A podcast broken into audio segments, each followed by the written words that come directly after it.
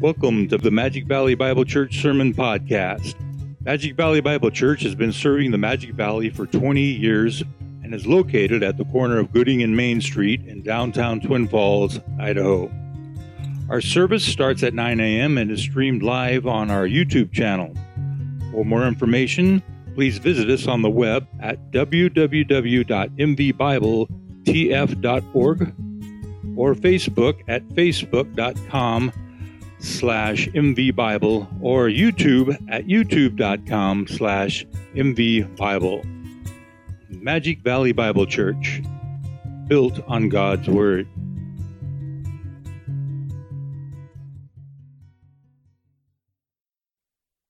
Please take your Bibles and open them to Mark chapter 1.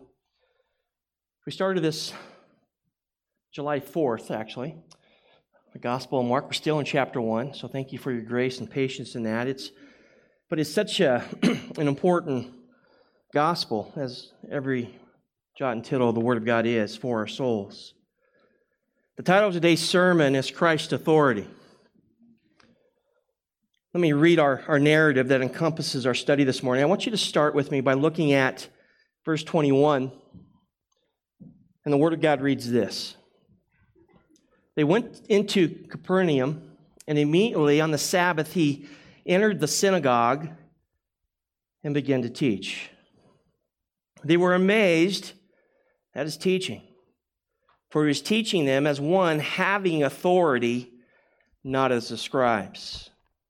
Just then there was a, a man in the synagogue which with an unclean spirit, and he cried out, saying, What business do we have with each other, Jesus of Nazareth?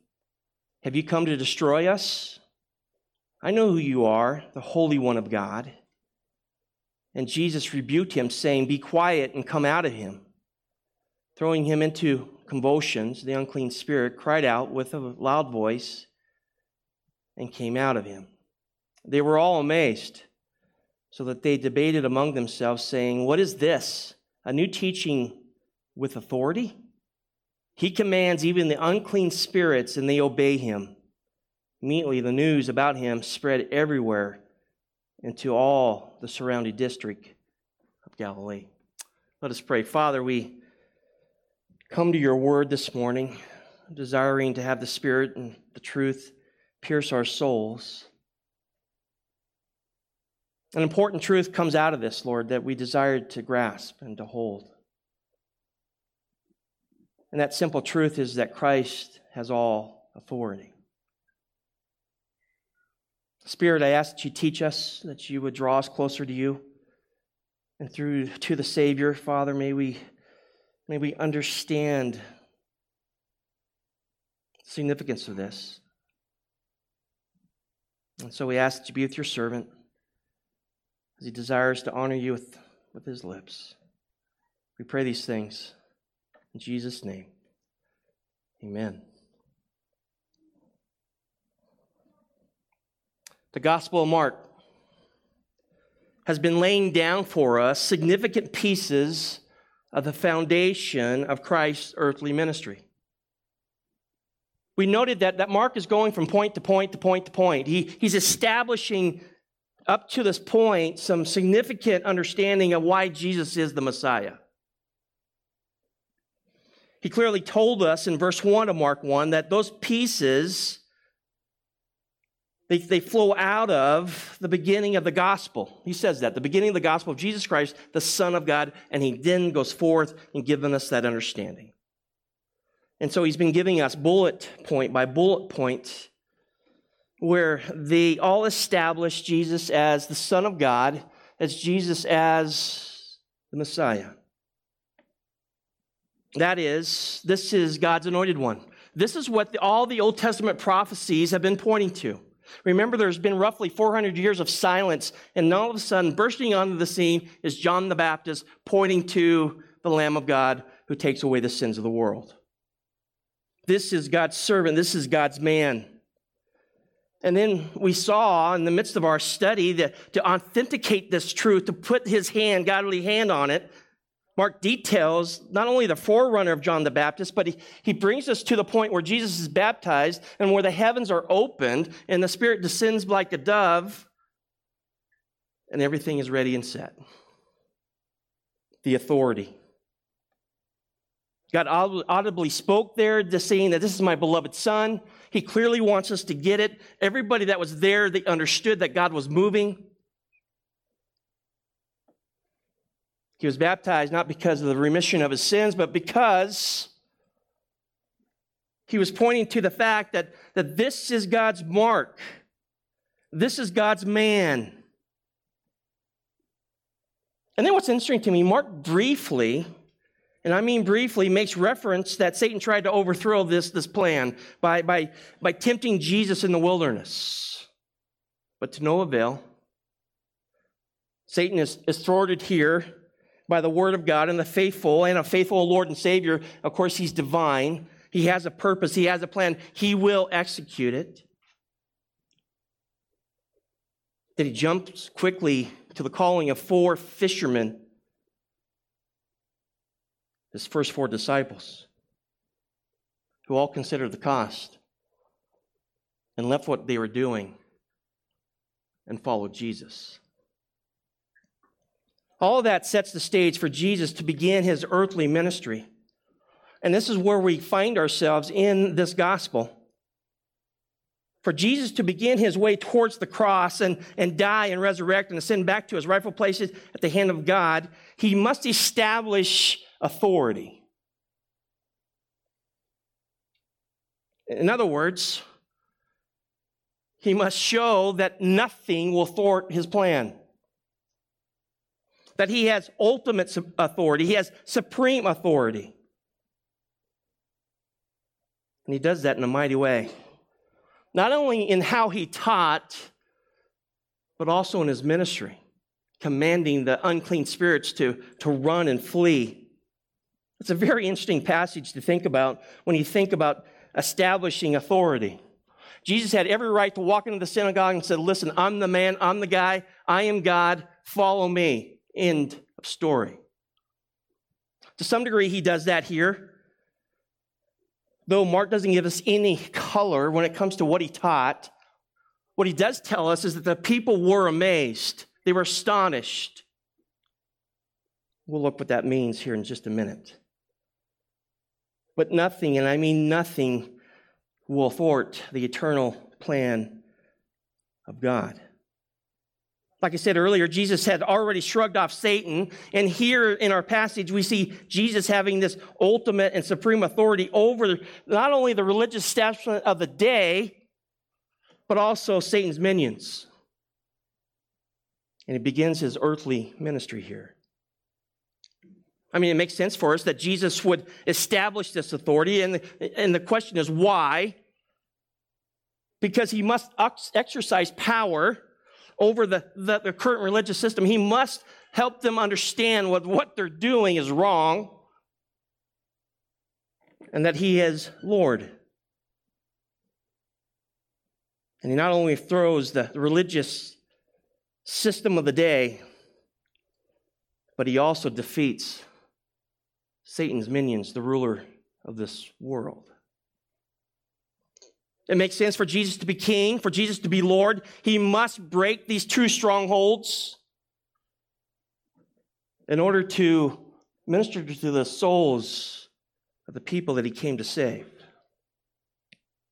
We know that to be true. We know that when we look at the Gospels, and in particular how the Pharisees, the scribes, Sadducees all dealt with Jesus, they put a heavy yoke on the people. We also know that we see throughout, and Mark will again show us this amazing authority over demons throughout his gospel. But, but it makes sense for us, for Jesus to establish his kingdom, he must be in charge of even the, the, the minions of the day. He must, and get this, he will break the change of those two strongholds so as to proclaim his message of truth. And boy, does he put his power on display in our text today. He will show us his authority in his ministry and in his teaching, which in turn impacts the people, which, by the way, beloved, still has an impact on your soul even this morning. So let's go to our text. I think it's pretty simple narrative. You'll see this break out for us. The text is, is going to show us Christ's authority. And, and like I say, two areas. The first one, authority, is in teaching. We see this in verse 21 and 22. Look again at verse 21. It says, They, and of course, they are the four new disciples, the fishermen, and of course, Jesus and maybe even some others that were following him around. They went to Capernaum. And immediately on the Sabbath, Jesus entered the synagogue and began to teach. And they were amazed at his teaching, for he was teaching them as one having authority, and get this, and not as the scribes. Let's set the scene here. Uh, here they come. They, they come to this city that had a synagogue, which, by the way, in the New Testament, you see these synagogues all over the place. It's established by, by 10 Jews, in a sense, that, that would have this authority, and, and there would be one who was administrating over the synagogue, and, and they would go to these places. And on Sundays, or excuse me, on the Sabbath day, Saturday, they would come. And often they would open up the law, and they would begin to teach and begin to explain what the Torah was all about. Jesus, knowing that, he, he knew exactly where to gather his disciples and go to this place, the city of Capernaum. What's interesting about Capernaum is that it's geographically the, the, the, the, most north part of the Sea of Galilee, which actually is a lake, it's all encompassed. But here he is at the very furthest point away from Jerusalem. Matter of fact, he's closer to the Gentile world than he is to the Jewish world in the city on the fringe of, uh, of those two things. You can imagine what the city looked like. Historians tell us that this city was evil, that it had a lot of corruption. It was at the crossroads of many intersections. There was a lot of things happening within this city. But it was a, an important city nonetheless, because lots of trades was happening. People were coming through this city. It was one of the largest cities on the Sea of Galilee, no doubt. It had, it had to do with, with uh, fish and fishermen selling. The commerce was big. The fishermen, no doubt, knew exactly what the city was all about. And because it was on the outskirts, so far away, even there was a Roman garrison there to keep the people in line. And so there was so much action, so much trade, so much travel. So much so, it's remarkable to think this, but what Jesus does here pretty much condemns the city. Why? We know in Matthew chapter 11, verse 22 or 23 to 24, it says there,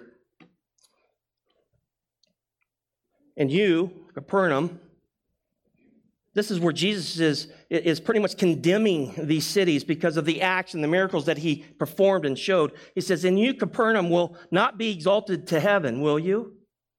You will descend to Hades, for if miracles had occurred in Sodom, which occurred in you, it would have remained to this day. Nevertheless, I say to you that it will be more tolerable for the land of Sodom in the day of judgment than for you. You talk about condemnation. Jesus shows up, he performs many miracles. And of course, they turn the other way. They indulge in their sins, they continue to indulge in what they feel is right and good selfishly. This was the city that Jesus sets up shop and begins to display his power and his authority as one who's going to come and bear the sins of the world. Yes, absolutely. It says, having arrived there, it says in verse 21, immediately, and that, remember, that's Mark's way of action. He, he, he gets us into the scene real quick. He says, immediately on the Sabbath, Jesus entered the synagogue and began to teach. I mean, he goes straight to the heart of Judaism. He goes straight to the heart of the religious system of the day. Now, this wasn't uncommon. Traveling rabbis would, would often, even scribes and Pharisees, they would, they would go to different synagogues. They would pop in. And so having a guest preacher that day would, would not be uncommon for them. They would have received Jesus very welcomingly. And what scripture tells us in the other gospel is that word has gotten out. That Jesus performs miracles and Jesus is very powerful. But here they, they, they come to a synagogue, which simply means a meeting place. And here they come on the Sabbath day, where they would open the Torah. It was that day that they would open the Torah and they would begin to teach. And the rest of the days, they would deal with civil matters and, and they would find themselves making sure that, that the society was running together. But on the Sabbath, the law was front and center. The law was front and center. According to Luke's gospel, when Jesus arrives at Capernaum to do public ministry, it says in Luke 4, chapter or verse 14, so Luke 4 14, and Jesus returned to Galilee in the power of the Spirit. And, and this is why I'm saying the news has got it out. And news about him spread throughout all the surrounding district. And so his reputation preceded himself as he enters into the synagogue. The people knew that Jesus was a mover and shaker. And they were readily to accept his presence in the synagogue. All this sets the stage for him to say that I am Lord, I am King, that he has all authority. Like I noted earlier, Mark doesn't tell us anything about what he taught. It's just the reaction of the people. And, and he does this, which is pretty interesting to me. It not only shows us the reaction of the people of Jesus' teaching, but when it comes to the unclean spirit, it tells us the reactions of the demons as well. But this sets the stage. Verse 22 tells us that the people were amazed. 22 says, Then they were amazed at his teaching, for he is teaching them as one having authority and not as the scribes. Beloved, that's the impact of Jesus' teaching. He comes in there and, and people are floored by what he said. I mean, he really upset the apple cart. But he came not earning this authority, but he came having the authority. And Mark points out two distinctive things about this authority. The first is that the people understood Jesus as one having it, like I'm pointing out. In other words, Jesus taught, he taught with conviction, he taught with power, and he taught, taught with one like as if he is God, which by the way, he is. He drove into their hearts and souls the truth. Authority here in the Greek means having rule, having power, uh, one who is in charge. And he comes as one already displaying it, inherently having it. It's part of his character, it's part of his divine nature. The second distinction was that his teaching was not like the scribes. And, this, we have to ask the, the text some questions. What, is, what are they saying by this? There was a distinction that the people understood and they noted it. And it was different than what the, the original religious leaders of the days would do. And to note this difference, we have to dive in to understand exactly how did the scribes teach? Why was it different? Of course, when we look to the scriptures and kind of summarize exactly how they approach the religious aspect of the days, we know that the scribes taught such a way that they often threw the weight of others on their backs so as to get the people in line. What do I mean by that? What they would do is that they would enter a synagogue and, and, and instead of acting like they have authority, they would often quote rabbis, other scribes, other Pharisees to do what they wanted the people to do. Their authority as a scribe came from their position more than who they were as a person. They were a, a, type of people that do as I say and not as I do type of people. They pulled rank often. And this is the heart of the scribe. And this is what these people in the synagogue that Sabbath day saw. They saw for Jesus, his words, in and of themselves, had the sound and weight of authority. According to John's gospel, Jesus is the Word, right? He came in the flesh and dwelt amongst us. He is, according to John 14, 6, the truth, the way, and the life. And because of this, we read in verse 22 that the people were astonished and amazed. And literally, the word amazed means to strike with panic or shock. Their mouths were wide open when he spoke. Christ's words implied that there was, was no debate permitted. In other words, he came in and taught and he laid down truth. He spoke it. And it came as not only one who, who knows the truth, but one who believes the truth and one who practiced the truth. And in today's Christianity, we need preachers like that, do we not? We need Christians like that who profess the name of Jesus Christ as their Lord and Savior, but because of their, their, their life and their action, it gives them credence to point to what they say. I mean, how often do we go out in the streets and we, we talk to our friends and our relatives and we talk to them about Christ and coming to Christ? And the question I ask does your life match it? Does your life match your profession that Jesus is Lord of your life? Christ came in such a way with power and authority. What he spoke changed their lives. Which tells us very clearly the difference between the scribes and Jesus was that Jesus lived out the truth and the scribes didn't.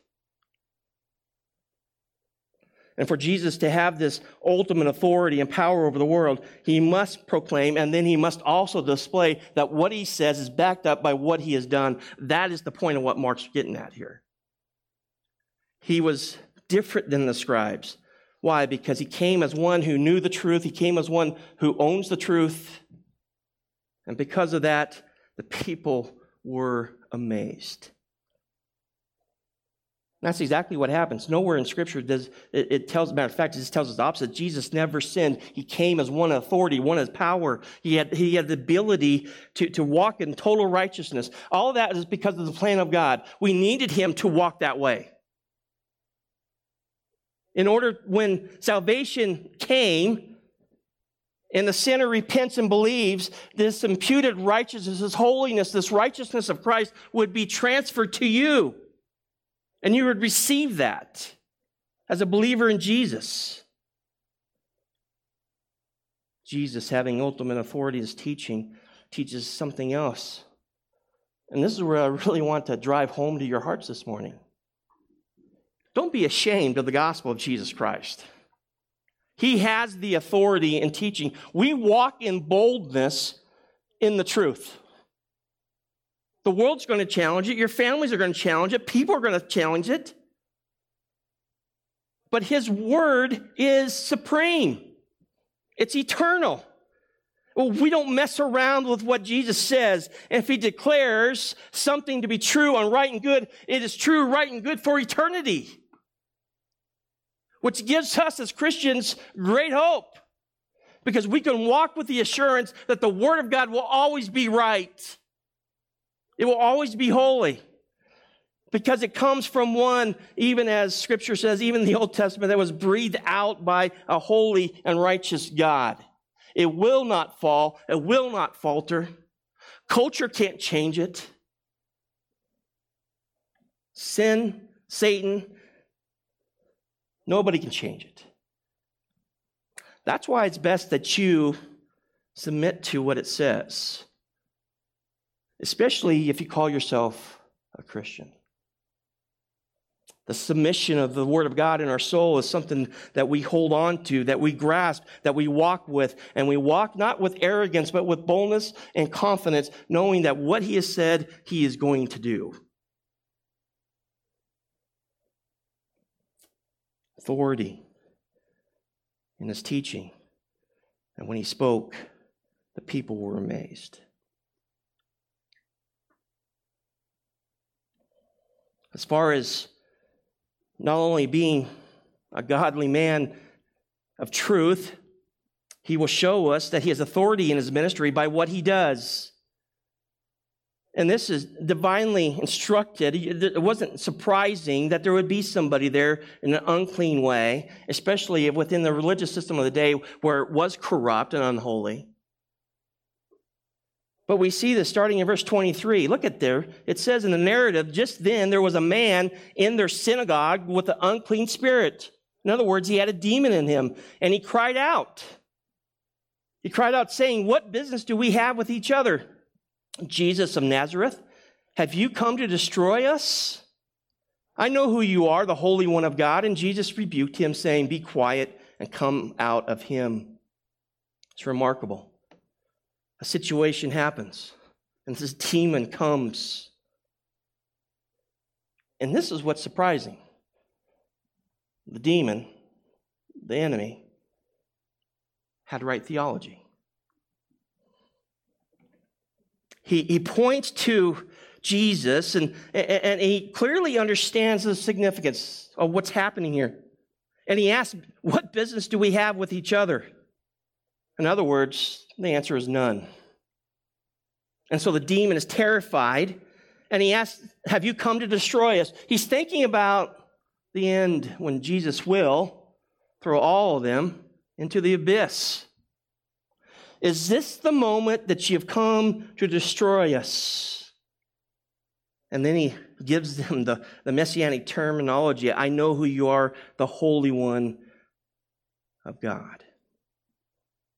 You have the situation where he sees the humanity of Jesus. He knows that Jesus was miraculously born and coming out of, of Nazareth.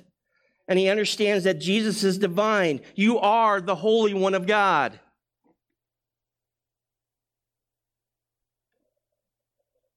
The demon testifies that Jesus has this divine authority, so much so that he knows that his existence could be ending.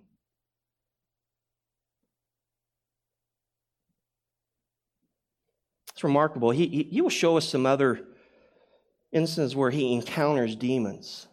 We think of Mark 3, we think of Mark 5. We think of these passages where he has ultimate authority and the demons, they, they run scared. They're fearful. What business do you have do we have with you? In other words, just leave us alone. Let us go somewhere else. You can have your Sabbath service, but leave us alone. Demon having correct theology, but we know that demons don't, for one, get saved, and two, they don't respond with this right theology. Their master is Satan. They desire to do the evils and his bidding in this world. But here they come with this truth that is right, and Jesus rebukes them. I mean, it's interesting to me when I was just thinking about this and how the demons responded, how the people responded. The demon having clear theology that Jesus is the Messiah. It's throughout scriptures.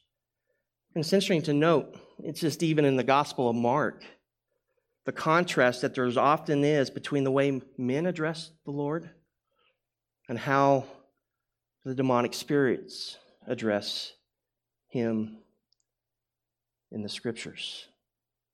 Take, for instance, the, the sick people uh, throughout the Gospels. We think about Mark 7 and, and verse 8. Uh, one sick person applies Jesus as Lord. They appeal to him as Lord. Mark chapter 9, verse 17, he is addressed as a sick person as a teacher. In chapter 10 of Mark, verse 47 and 48, he's called the Son of David. And in chapter 10, verse 51, another person will call him who had ailments, calls him master. And, and, and so you have this distinctive kind of uh, a human perspective who this Lord is. We're trying to grasp it. But when we look at the demons' response as they look to Christ, we've already seen here in verse 24 that he, they, they rightly say that he is the Holy One of God.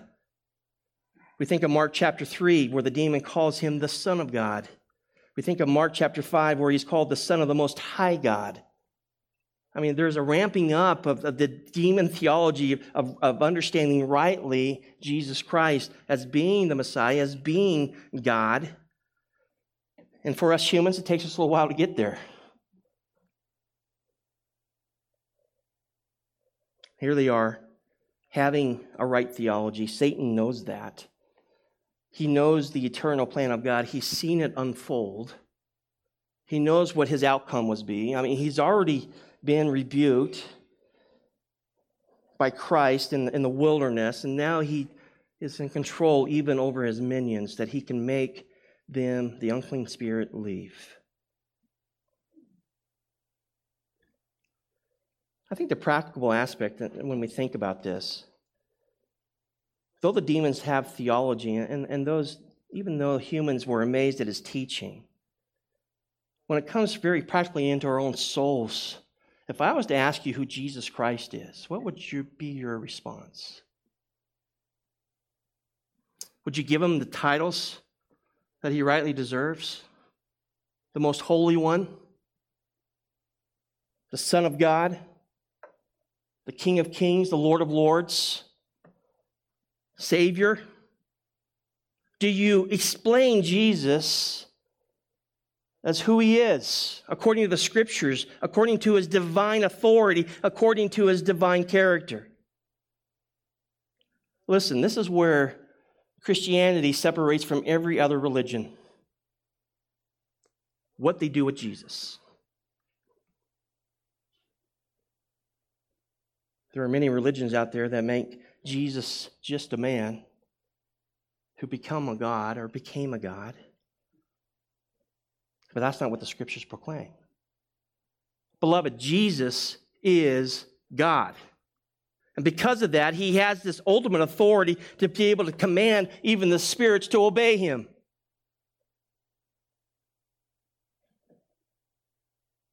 And the reason why Christ was so unwilling to accept this, even from a demon, he was unwilling to accept this because of the character of the man who said it, the character of the demon itself.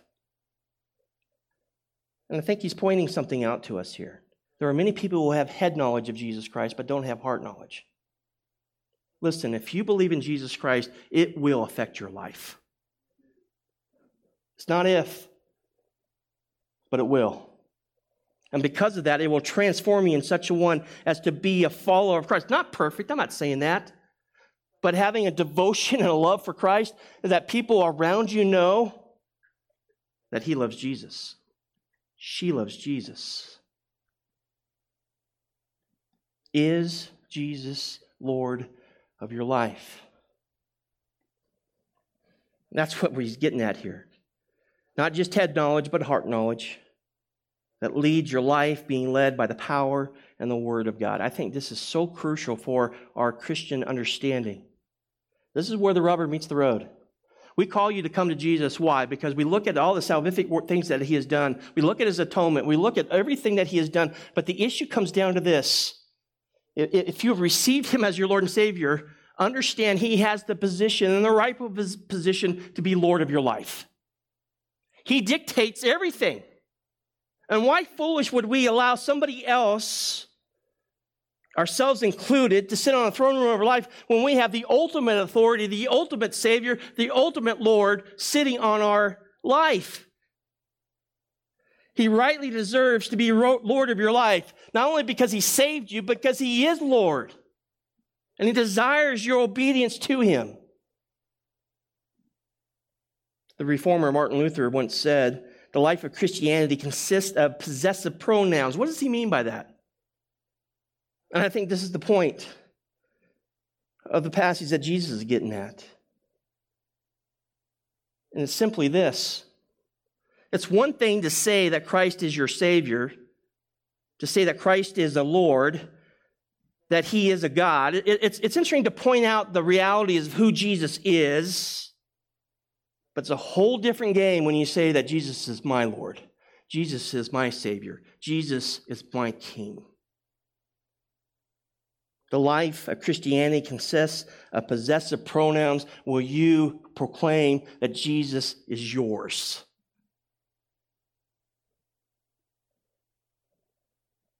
The demon, he comes, he challenges Jesus and his authority. And I just love it. Verse 25 Jesus rebuked him, saying, Be quiet, come out of him. That's all he says.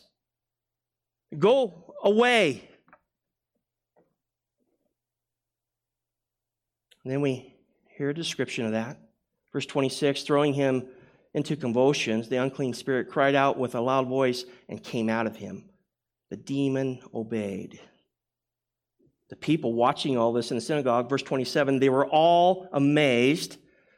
And so they debated among themselves, saying, Who or what is this? A new teaching with authority. They recognized it.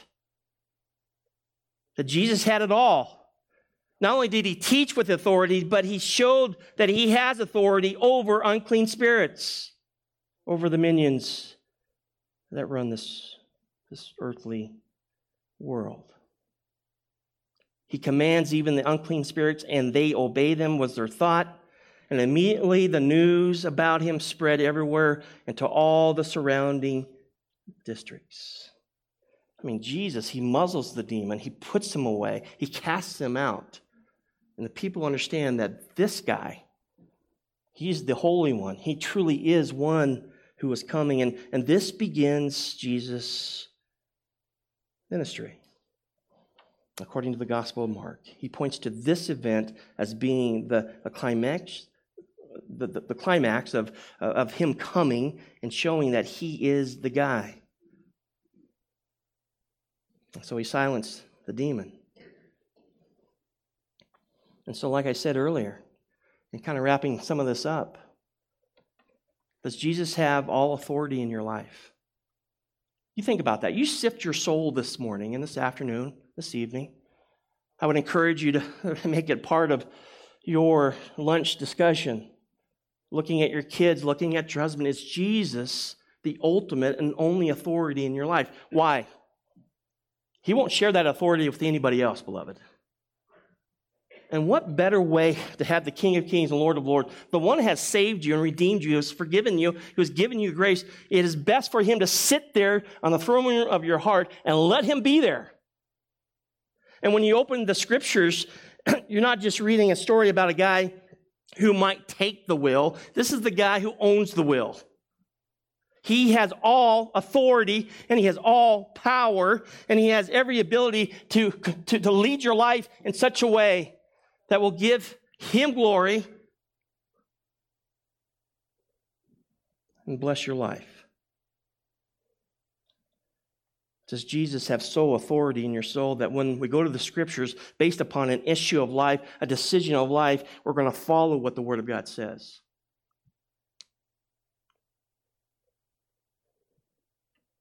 Jesus. Being Lord.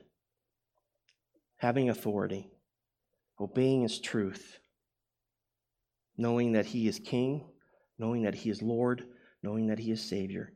That is the position that he has in the believer's life. Listen, very simply, if that's not the case for you, repent. What do I mean by that? Turn from your way of thinking and turn towards what is biblical and right, knowing that Jesus has all authority in your life. If your eyes are open to this, even as you're struggling in your Christian life, this is where it all begins. You want to get right with the Lord? You want to get healthy with the Lord? You want to honor the Lord? Put him where, you where he rightly belongs. First, supreme, ultimate.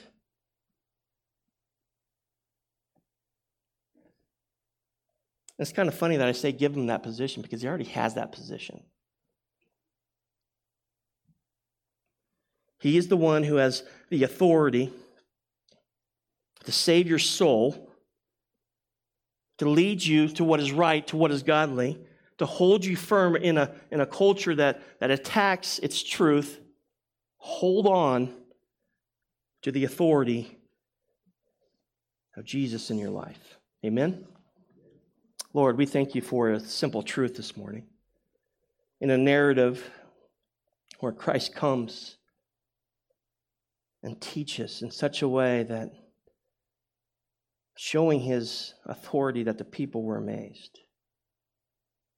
In turn, he shows it and how he is able to even command the unclean spirits out of a man to regain a soul and to be captive and captain of that life. Lord, we, we continue to be amazed. And as our desire Christians who desire to follow your truth, help us burn that deep into our soul that you are the ultimate authority and the only authority that our soul needs. You are sufficient. You are good. You are holy. You are powerful. All these things describe your lordship in our life. Help us to embrace that. And what a fool to think that you can fight that authority. Maybe even with human reason. Thinking maybe there's a different way or a better outcome. How foolish. Squash our thoughts and make them in submission to what you have said and proclaimed so that we embrace it as ours. We thank you for being King, Lord, and Savior. We pray these things in your name. The only name that gives us life, the only name that redeems us from our sin, the only name that has the truth. Pray in your name. Amen. Welcome to the Magic Valley Bible Church Sermon Podcast. Magic Valley Bible Church has been serving the Magic Valley for 20 years and is located at the corner of Gooding and Main Street in downtown Twin Falls, Idaho. Our service starts at 9 a.m. and is streamed live on our YouTube channel. For more information, please visit us on the web at www.mvbibletf.org or Facebook at facebook.com slash mvbible or YouTube at youtube.com slash mvbible. Magic Valley Bible Church, built on God's Word.